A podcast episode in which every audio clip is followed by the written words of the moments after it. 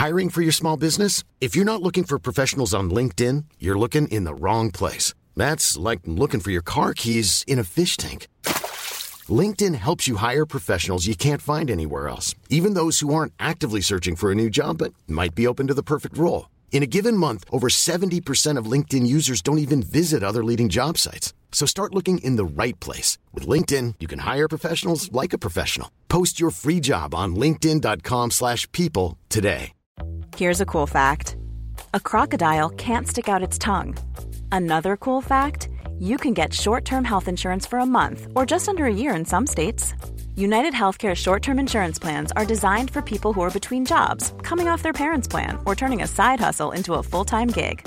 Underwritten by Golden Rule Insurance Company, they offer flexible, budget friendly coverage with access to a nationwide network of doctors and hospitals. Get more cool facts about United Healthcare short term plans at uh1.com. There's never been a faster or easier way to start your weight loss journey than with PlushCare. PlushCare accepts most insurance plans and gives you online access to board-certified physicians who can prescribe FDA-approved weight loss medications like Wigovi and Zepbound for those who qualify. Take charge of your health and speak with a board-certified physician about a weight loss plan that's right for you. Get started today at plushcare.com slash weight loss. That's plushcare.com slash weight loss. plushcare.com slash weight loss. Utmattningssyndrom, vad är det? Och varför är det så vanligt? Och framförallt, vad ska vi göra?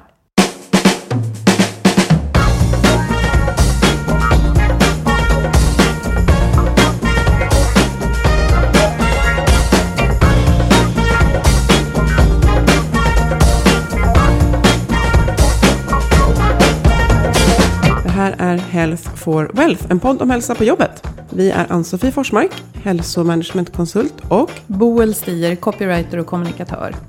Vårt motto är att hälsa och lönsamhet hör ihop om man satsar långsiktigt och hållbart. Men hur gör man för att lyckas? Det tar vi reda på i den här podden. idag ska vi prata med kvinnan som var med och fick se, såg till att diagnosen utmattningssyndrom blev godkänd av Socialstyrelsen. Det här är en diagnos som tyvärr ökar och det går också ner i åldrarna och vi kan inte tänka oss någon bättre att prata med än Marie Åsberg, forskare och professor i psykiatri. Men nu ska vi göra ett hopp till någonting som kan kännas lite långsökt, men det är det egentligen inte. Vi ska prata någonting som Twitch Health hjälper organisationer med och det är fysisk aktivitet. Och ett sätt de gör det på det är i form av gruppträning. För det är så att fysisk aktivitet sänker halterna av stresshormoner i hjärnan.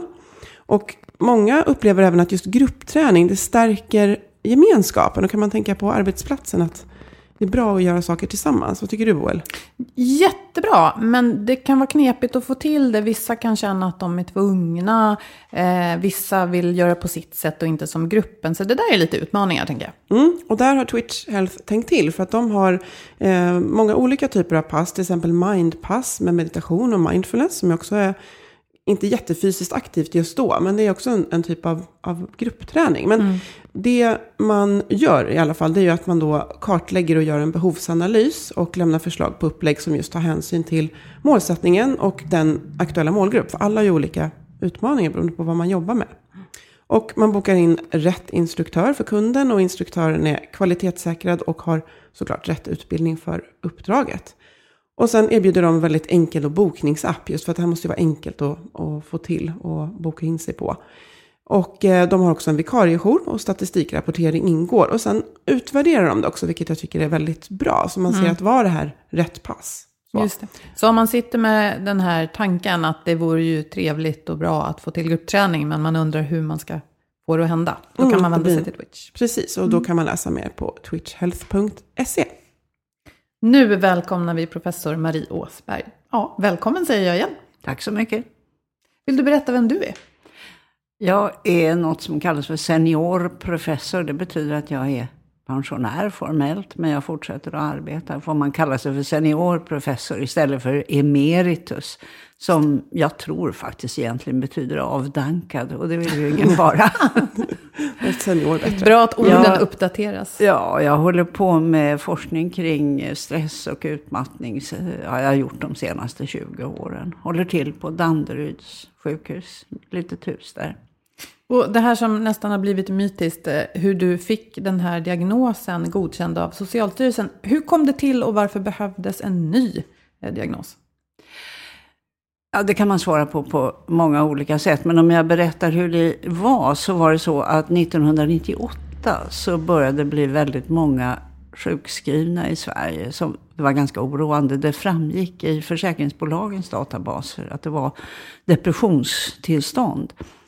Och eh, då kom en kollega till mig och sa att du som håller på att forska kring depressioner, det här, depressionerna ökar sådant. Och då sa jag pytsan, det är inte så med depressioner. Det är en ganska stabil förekomst på ungefär 5, egentligen 4,7 procent av befolkningen i de flesta länder som man känner till.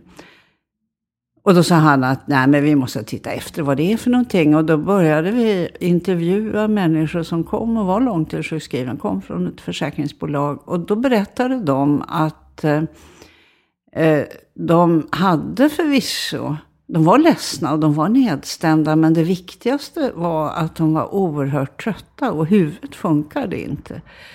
Och så sa de det är jobbets fel.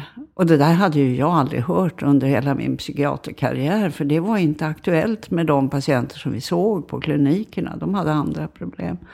Så vi satte igång och tittade på det där systematiskt och kom underfund med att det där var någonting nytt. Trodde jag då. Det visade sig att det var ju inte alls nytt. Det var beskrivet sedan mitten på 1800-talet men hade ett annat namn. Det kallas för neurasteni då. Men vi visste alltså inte vad det här var för någonting. Och vi började fundera mycket över det, läsa litteraturen. Och till slut så kom vi underfund med att det här var, hade ju egentligen ingenting primärt med depression att göra. Även om de här människorna hade tecken till depression så var det inte det som var problemet. Utan problemet var att de hade gått i väggen och det var vanligen, nästan alltid, arbetet. Och då tänkte vi att det måste finnas ett namn för det här tillståndet på svenska. Och då letade jag efter bra namn och eftersom de var ledsna så tog jag ett gammalt namn som fanns på tyska som kallas för utmattningsdepressioner. Schöpfungsdepression heter det på tyska. Och sa att det, det vi kallar det för det här. Och sen upptäckte vi efter några år när vi hade forskat mer kring det där, att det där var ju inte något bra namn, utan det skulle inte heta depressioner. Eftersom de inte var deprimerade och inte blev bra på antidepressiv behandling. Så vi döpte om det till utmattningssyndrom. Det var en grupp eh, forskare som jobbade då för Socialstyrelsen. Och sen godkändes godkände Socialstyrelsen det här förslaget. Och då kom det att bli en av de många typer av stressrelaterad psykisk ohälsa som vi har. Och den som är mest besvärlig just för sjukskrivning därför att man blir sjuk så länge. Men samtidigt som du beskriver det här som hände 1998. Jag minns också det här och då ja. människor runt omkring mig blev sjuka eller trötta Stöp, på det här sättet. gick i väggen. Gick i väggen. Och man Somliga under väldigt dramatiska former. Mycket kunde vara. dramatiskt. Ja. Kunde inte ha kontakt med människor överhuvudtaget. Ja. Var tvungna att låsa in Visste inte var de var. Kunde inte prata rent. Och, mm. Men då, då pratade man, minns jag, eh, i vardagligt tal om utbrändhet. Ja. Varför var det ett dåligt begrepp? Ja, det hör man väl på ordet. Alltså utbrändhet, det låter ju som om någonting som aldrig någonsin kan komma tillbaka. Om någon, du tänker, det, det är en översättning av ett eh, engelskt ord, burnout. Mm. Och det kan man använda eh, om batterier som är urladdade. Mm. Och de kan man ju ladda upp igen.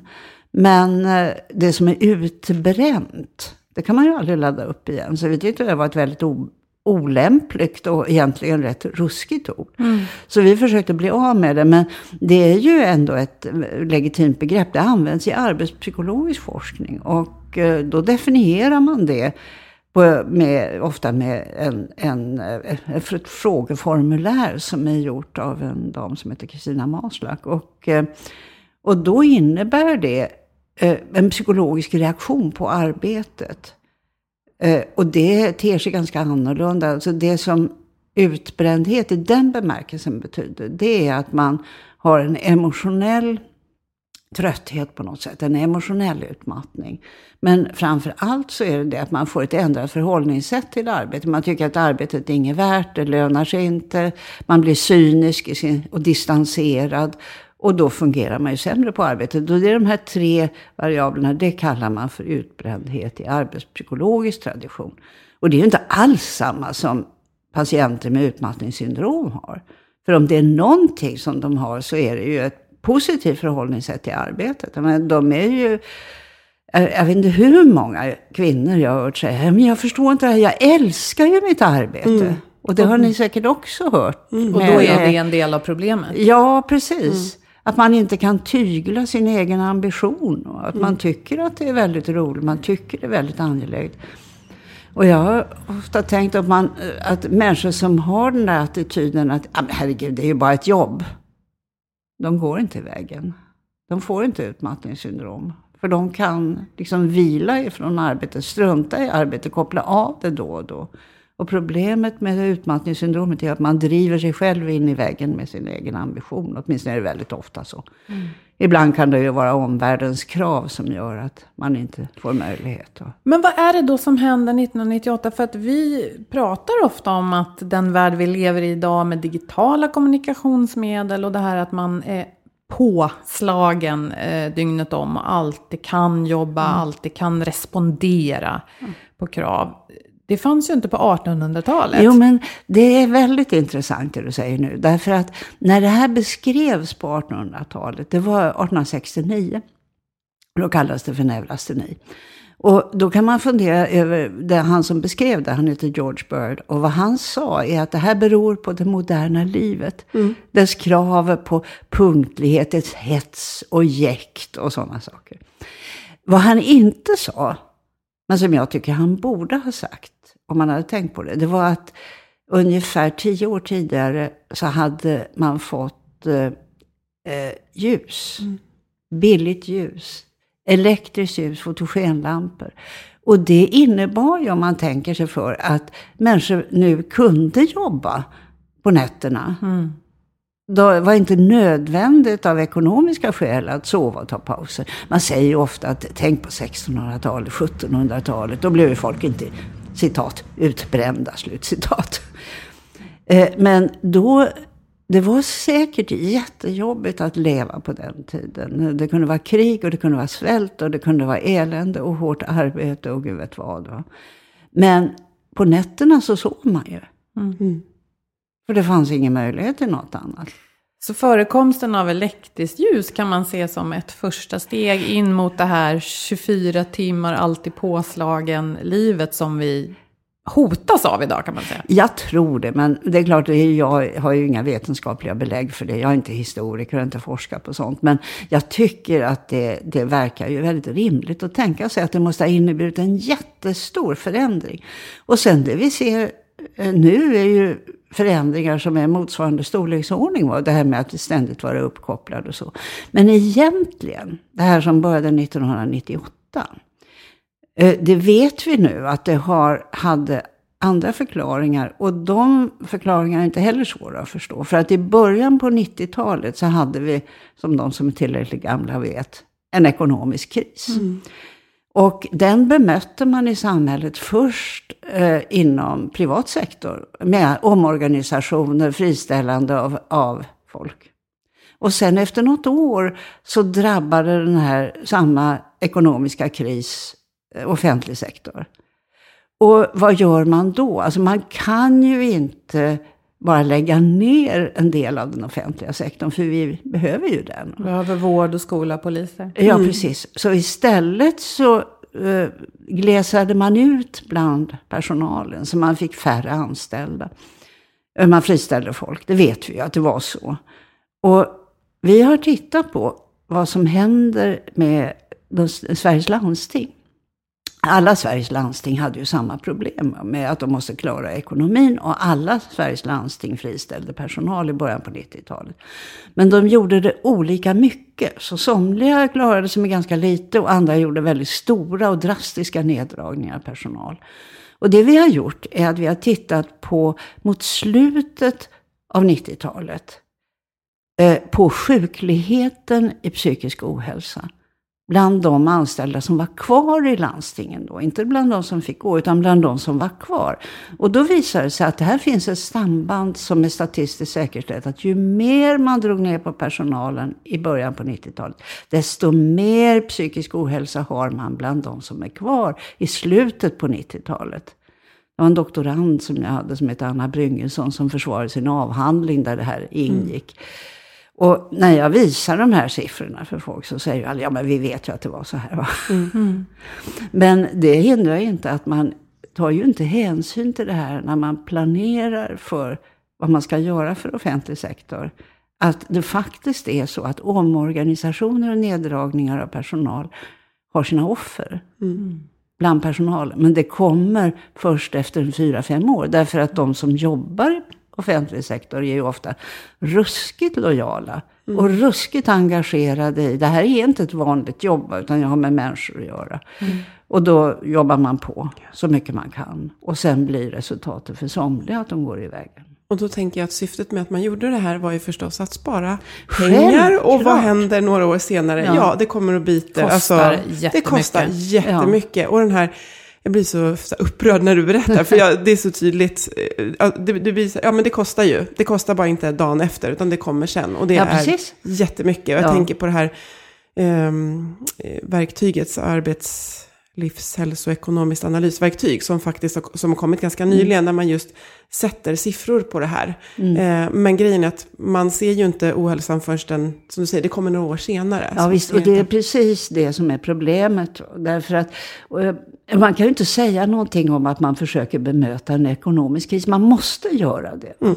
Men samtidigt måste man ha klart för sig att det finns ett pris att betala för de pengar man vinner. Och det priset betalas då av människor som blir sjuka ett antal år senare. Mm. Och man, det är väldigt, man borde egentligen budgetera för det. För man kan ju faktiskt se att det kommer. Man vet att det kommer. Ja, verkligen. Nu har vi ju dem. Alltså det här, det här är mm. svart på vitt som du säger. Vi har det här. Så att... Men hur hänger det ihop med konjunkturerna tänker jag? För 98 då befinner vi oss mitt i högkonjunktur. Jaha. Smällen kommer 2000 ungefär. Mm. Sen nästa smäll kommer 2008. Och vad jag förstår, nu får du gärna rätta mig om jag har fel, så vi hade de här stigande siffrorna på slutet av 90-talet. Sen såg det väl bättre ut ett tag fram till oh 2010? Ja, oh ja, det här är väldigt intressant för det här går i cykler. Det är som om det vore epidemier. Det började eh, Ja, vi hade en på 70-talet också. Men sen började 98 och så började sjuktalen stiga. Och så steg de sådär så att man var otroligt oroad. Och man talade om att det, statsfinanserna var i fara och det var väldigt mycket ståhej kring det här. Och sen steg de och steg och steg till 2003 och då väckte av och så gick det ner och så sjönk sjuktalen stadigt och ganska drastiskt. Får jag fråga här, ja. eh, tillförde man mer medel till de här offentliga verksamheterna i samband med? Nej, inte vad jag vet, men det där kan inte jag. Vad mm. jag vet hände var ju dels att det blev ju väldigt mycket upplysningsverksamhet med det här med stress. Tidningarna veckotidningar, dagstidningar, media skrev väldigt mycket om det. Och sådana som jag och andra stressforskare stod ju upp och pratade då om att det var inte bra att, det, att jobba på och inte sova. Man kunde inte hålla på på det viset. Så kanske att vi blev sen, mer medvetna. Ja visst, och sen var det ju också så att, att de som kunde bli drabbade, de blev ju drabbade. Och många av dem eh, gick ju i förtidspension, som det hette då, e-, efter det. Och sen kommer en ny generation mm. nu som är full av ambition och som inte riktigt känner till den här historien. 2010 var det ett minimum av sjuktalen. Mm. Och då vägde av och sen började det gå upp igen. Och det är alltså två år efter en annan ja. ekonomisk kris. Och där hänger det återigen ihop med... Jag vet inte, man ska fråga ekonomer ja, om det där. Jag, förstår. jag är psykiater. det är bara intressant Men jag ser ju mm. tidssambanden. Jag har ju varit med så länge så det som jag tycker är viktigt är att det här går i vågor. Och mm. att vi är på väg upp. Men det verkar som den här vågen nu håller på mm. att vika av igen. Och det, det, ska den ju göra. Mm. Och sen går det ner. Och då är det liksom, kan vi lära någonting av historien för nästa gång det går upp? Ja, och här vill ju vi att du berättar mer. Vad kan vi göra nu? Ja. För att rusta oss inför nästa gång? Ja, det, Då ska jag säga så här, det, det, det, finns ju ofta när man pratar med människor om det här med sjuktalen och sånt, så är, får, hör man ju ofta, det här skulle inte vara något problem om man bara, mm -hmm. alltså man hittar någon patentlösning och så säger man, om vi gör så här så blir det bra. Och det är ju dumheter, det är inte så. Utan det, här, det finns ingen grundbult i den här frågan. Utan det är problem på många olika nivåer. Va? Vi har problem för individer, vi har problem för arbetsplatser och arbetsgrupper och vi har problem på samhällsnivå. Och när vi hittar både på lösningar och förebyggande åtgärder så kommer de inte att vara samma på de här olika nivåerna. Utan vi måste göra olika saker på olika nivåer. Och vad man ska göra på samhällsnivå, det är en sak för politiker, för framåtsyftande politiker som drivs av någon sorts god vilja för att hjälpa människor. Vad man ska göra på arbetsplatser, det vet vi en hel del om. Och vad man ska göra på individnivå, det vet vi också en hel del om. Och det handlar om att se till på olika vägar att man inte arbetar på det sättet att inte hjärnan får den återhämtning den behöver. Och det kan man åstadkomma eh, på olika sätt. Men det viktigaste är att man tar pauser och att man sover. Mm. Mm. Så att man kopplar av. Sen vet vi ju att det finns ju arbetsplatser som är jättejobbiga. Va?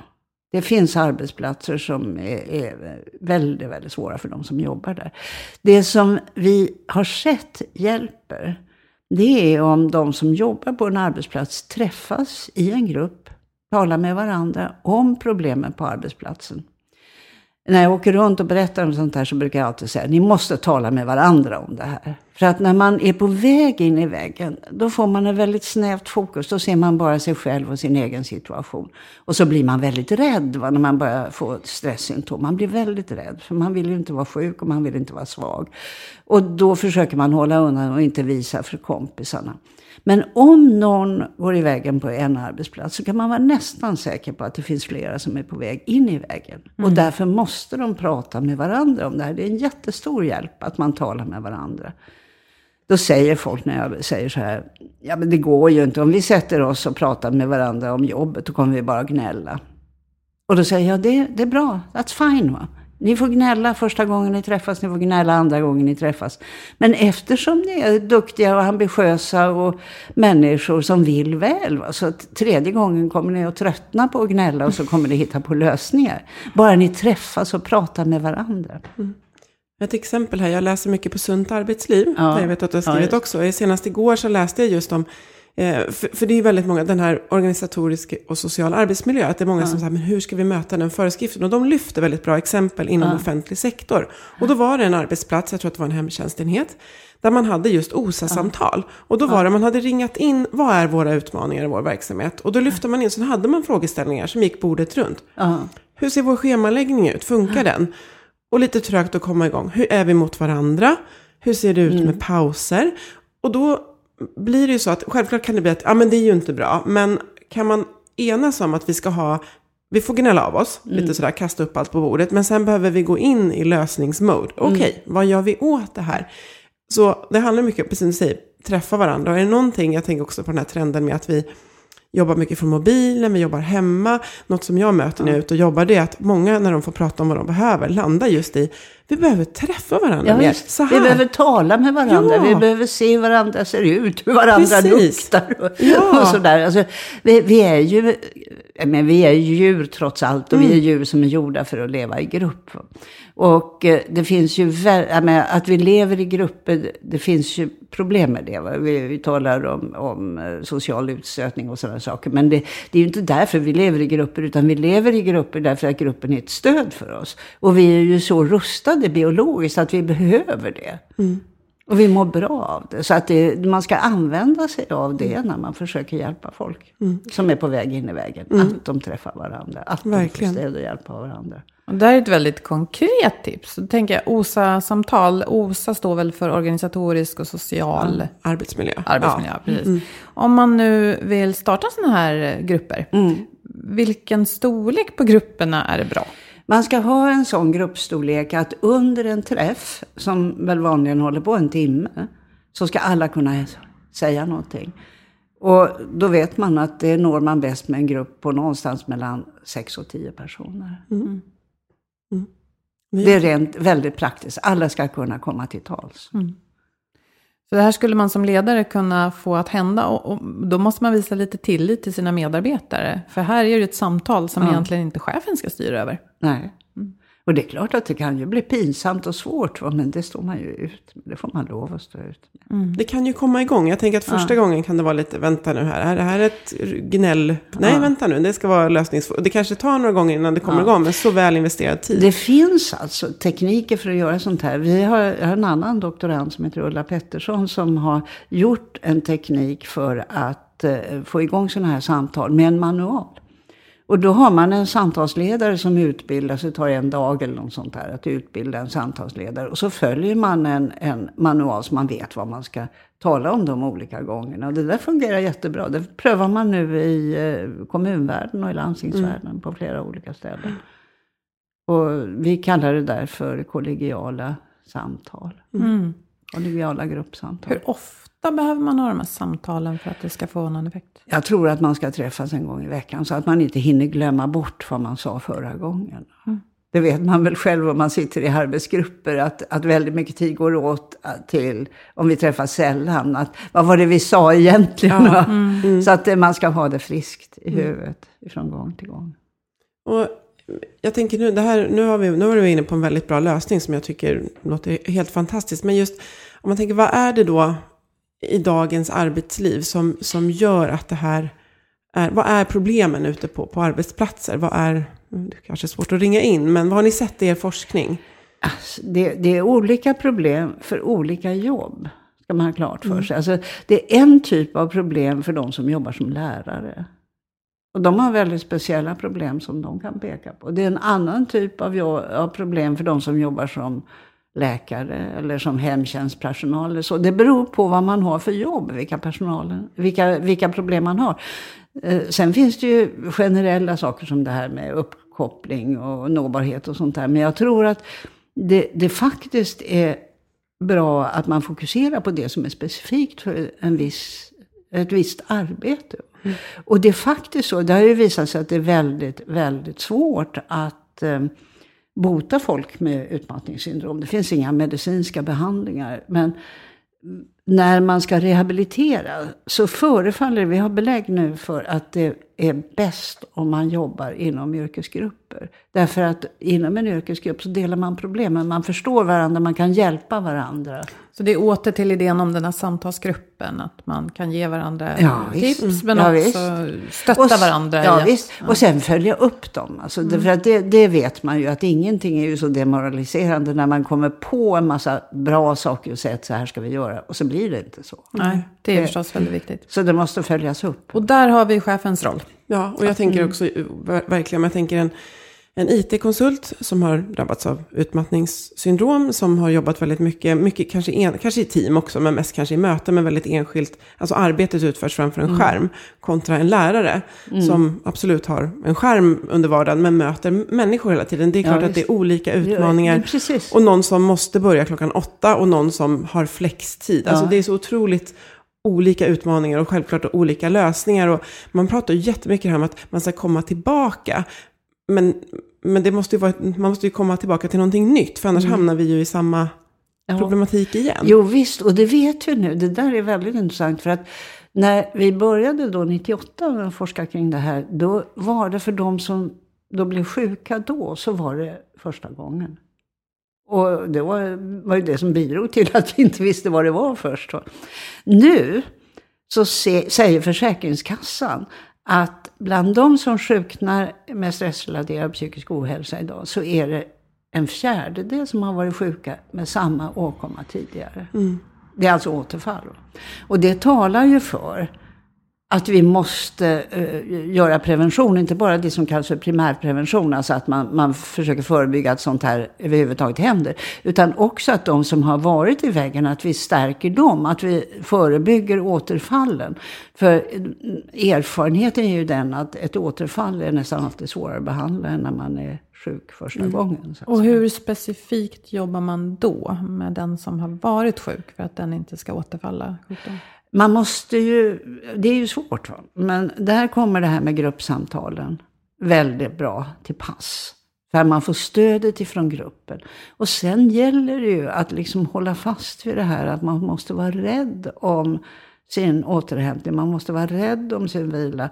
Och man måste passa på sina egna ambitioner.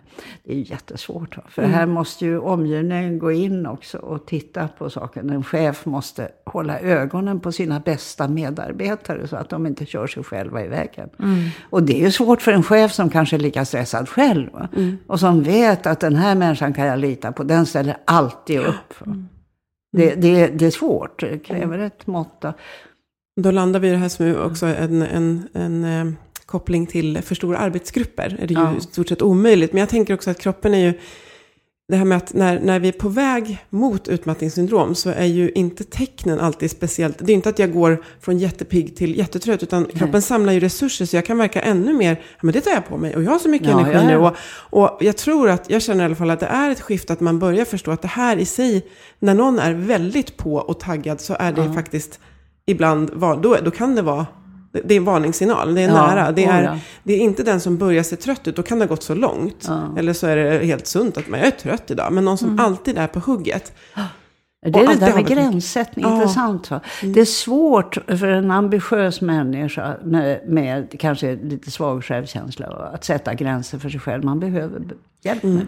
Och precis det här med gränssättning, för jag läste ett forskarporträtt av dig på KIs eh, sida. Och där nämnde du de här samtalsgrupperna, men också att en grupp som har svårt att hitta en, inte en grupp, jo, en grupp människor som kanske i sig har lite svårt att hitta en grupp likar, är nyblivna chefer. Mm. Och som också eh, du sa, svag självkänsla, det är ju ingenting man eh, behöver bära med sig på ett och samma sätt hela livet. Men är man ny i en roll och ung mm. så är det ju lätt att tänka sig att man, man har höga krav på sig själv. Ja. Mycket att bevisa. Så hur gör man för att ta hand om de nyblivna cheferna? Ja, det där är så sant. Alltså jag, jag satt i, i flera år och, och tog in patienter i forsknings Eh, projekt. Och det var då folk som hade, kvinnor som hade gått i vägen. Och, och till slut så var det liksom som det låg ett karbonpapper emellan historierna. Och det handlade ofta om, om eh, kvinnor då i offentlig verksamhet som var jätteambitiösa, jätteduktiga. Och så får man i ögonen på de här tjejerna och säger du är så duktig, du ska få bli chef. Och så blir man chef och så får man lite högre lön. Och så sätts man i allmänhet då på att lösa någon svår situation, något riktigt problem. Därför att man är så duktig. Va? Mm. Och de här ambitiösa tjejerna, de löser problemet. Men det kostar för mycket för dem. Va? För att då har de också dessutom eh, förlorat sin normala stödgrupp som de hade tidigare med kompisarna. För nu är de ju chef och ska ta hand om allting. Va? Och jag tycker det är förfärligt alltså att man, man gör det här, man promoverar folk till chefer utan att ge dem någon utbildning i det. Jag vet inte om det fortfarande händer, men jag misstänker att det händer. Och man måste ju lära folk eh, vad det innebär att vara chef. Och man måste ge dem en ny stödgrupp. Och den och, kunde hur ser den ut? Vad sa du? Ja, hur ser det kunde ut? vara andra i samma situation. Mm. Den kunde få någon sorts chefsutbildning när du ska bli mellanchef. Första gången du blir eh, befordrad så att säga. Och så får du en utbildning och så får du den tillsammans med andra i samma situation. Och då får du din naturliga stödgrupp som du sen kan repliera på och resonera om problem med. Så att är eh, företaget tillräckligt stort eller organisationen ja, det måste ju så vara kan man det, hitta en för sån. man kan göra det. Ja. Annars kanske ett externt nätverk ja. av människor i liknande ja, situation. Visst. Mm. Det här resonerar ju med flera avsnitt som vi har haft tidigare också, där vi har pratat om gränssättning, men också vad chefer lägger tid på. Ja. Att de lägger massa tid på saker som de egentligen inte ska göra.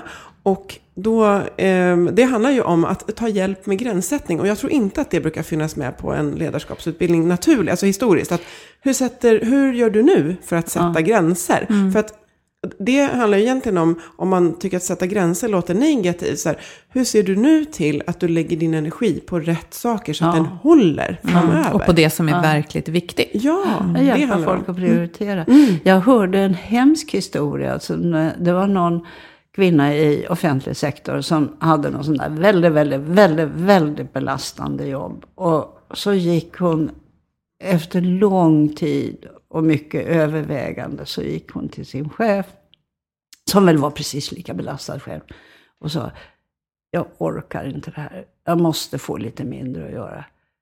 Och då säger chefen, jaha, då får väl jag göra ditt jobb då.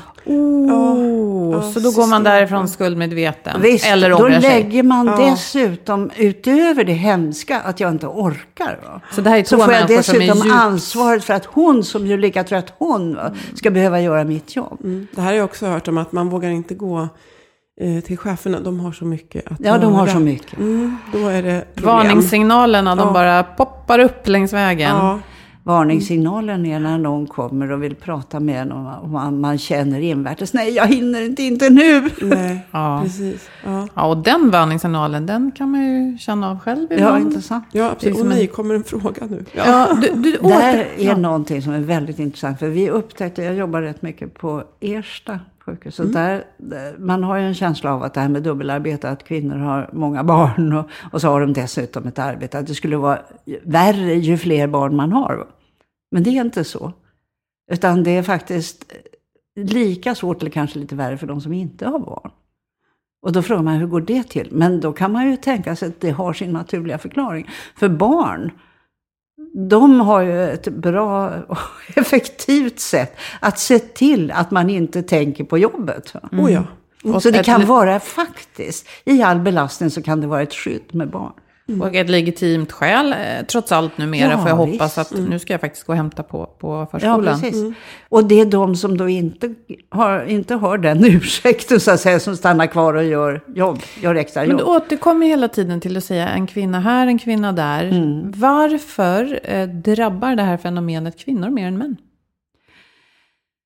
Ja, det, det är ju hundratusen kronors frågan det där. Va? Men det har säkert att göra med att kvinnors arbetssituation trots allt är annorlunda än mäns. Vi vet att kvinnors arbetstid, om du tänker på sammanlagd arbetstid, alltså obetalt och betalt arbete, fortfarande tenderar att vara längre än mäns. Och vi vet att kvinnor arbetar med det här som vi har kallat för människovårdande yrken. Och när man jobbar i människovårdande yrken så är det inte riktigt lika lätt att säga äsch, det är bara ett jobb. va?" För det är inte bara ett jobb, utan det är medmänniskor som är beroende av mig. Och eh, sen kan det ju vara så att kvinnors eh, stressbiologi är annorlunda. Det finns en del som talar för det. Va? Så att det är tre saker som samverkar till att det blir mest kvinnor.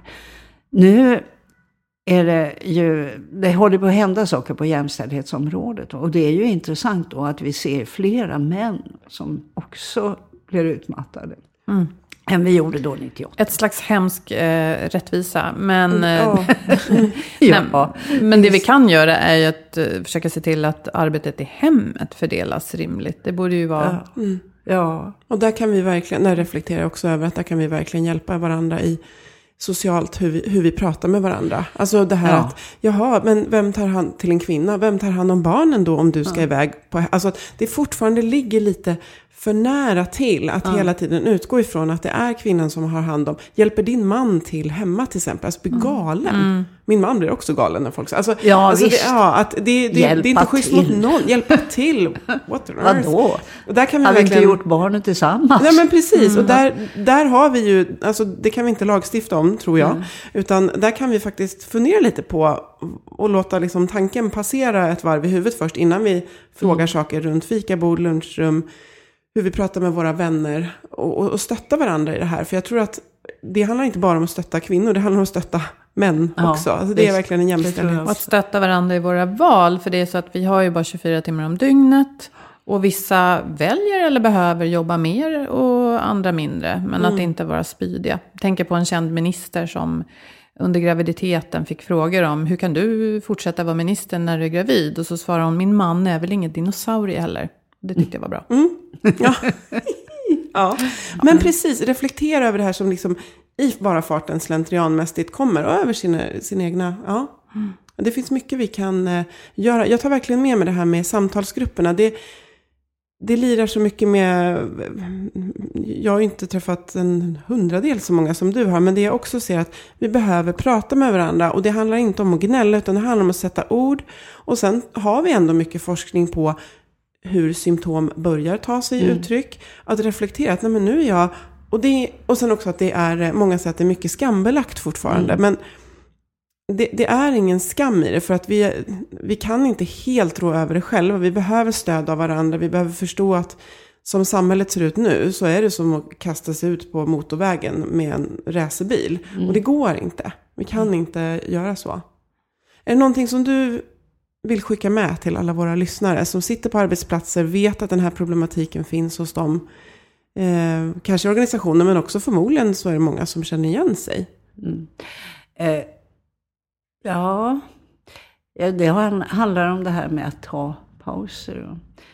Eh, jag funderar mycket över när man tittar på statistiken över vilka professioner där man har väldigt mycket sjukskrivning. Då är det ju så att eh, det, det har Försäkringskassan siffror på. Det är vård, skola, omsorg. Det är personalen där. Men då kan det vara lite intressant att titta på vilka har låga nivåer. Och gissa vilka som har lägst? Vet faktiskt Nej, inte. Nej, det kan inte. Det är militärer. Oh, mm. tydlighet. Kanske. Det kan finnas mycket man lär sig. Tydlighet, en medvetenhet om att stress, svåra stresssituationer hör till jobbet och man måste liksom eh, ta hand om dem. Det är mm. inte att skämmas över utan man måste ta hand om det. Eh, omhändertagande av personal säger de som jobbar i försvaret. De har en bra personalvård. Men jag tror att det också kan hänga ihop med alltså mina föreställningar om hur det var med när mina kompisar, mina manliga kompisar låg i lumpen på sin tid. Det var ju att man jobbade och slet och gjorde saker som man inte begrep. Men sen när man inte hade något speciellt att göra, vad gjorde man då? Jo, då sov man. Mm. Och det har ju soldater gjort i alla tider. Alltså när man inte slåss och inte bränner hus och inte eh, gör allt sånt där som eh, soldater gör och inte äter, då sover man. Och Churchill säger någonstans att människor är inte gjorda för att, för, för att arbeta, för att marschera, säger han. Och inte heller för att leka 12 timmar i sträck. Vi måste alltid avbryta våra marscher eller våra arbetspass för att ta en paus. Och han gjorde som så att han klädde av sig, satte på sig pyjamas och sov mm. middag. Och det tror jag var väldigt bra. Det gick ju bra för honom i alla fall. Ja, I stort sett Snacka, snacka om gränssättning. Ja. ja. men nu tror inte jag att vi kan liksom klä av oss och sätta på oss pyjamas på jobbet. Men vad vi kan göra, det är att vi kan äta lunch med varandra. Vi kan gå ifrån arbetsplatsen, sätta oss, för då, då får vi både gruppsamtalet och eh, återhämtningen. Så jag har till och med lekt med tanken att vi skulle införa lunchtvång. Mm. Men det kanske jag vill gå Det har en långt. skola gjort. Ja, jag tror att det är bra.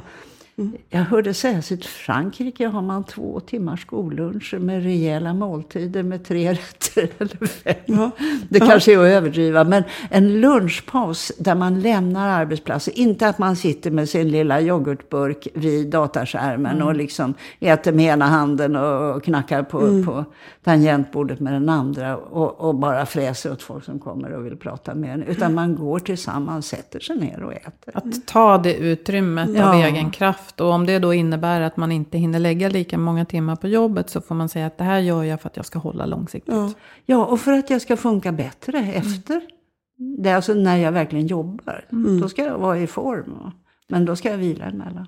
Mm. Jag tänker där på ett kontor så kanske det är skärm och sitta stilla som är jobbet. Och mm. då behöver det vara inte skärm och sen få in den här rörelsen under lunchen som inte behöver betyda svettiga intervaller utan bara bryta stillasittandet eh, och i gemenskap med andra. Prata mm. med folk så här, ja, bort med skärmen, alltså verkligen bryta det som är jobbet. Kanske man kanske då. bara ska sätta sig ner, man går ifrån jobbet och, och hittar någon lunchrestaurang och, och käkar och så tar man en promenad på vägen hem eh, tillbaka till jobbet. Good. I grupp, mm. prata med varandra. Mm.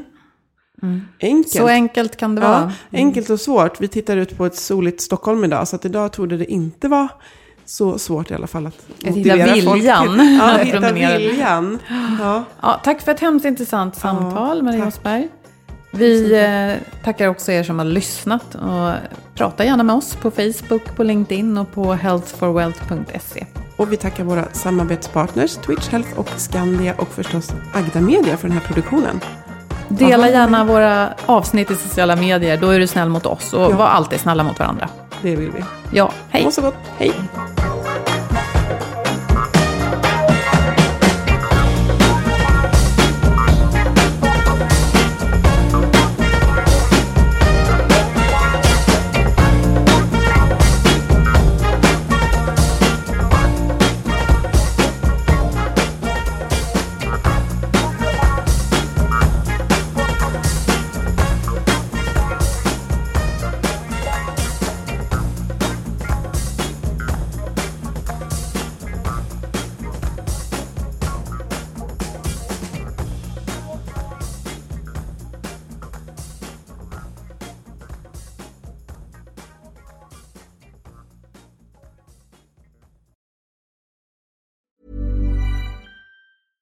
Catch yourself eating the same flavorless dinner three days in a row? Dreaming of something better? Well, HelloFresh is your guilt-free dream come true, baby. It's me, Gigi Palmer. Let's wake up those taste buds with hot, juicy pecan-crusted chicken or garlic butter shrimp scampi. Mm. Hello Fresh.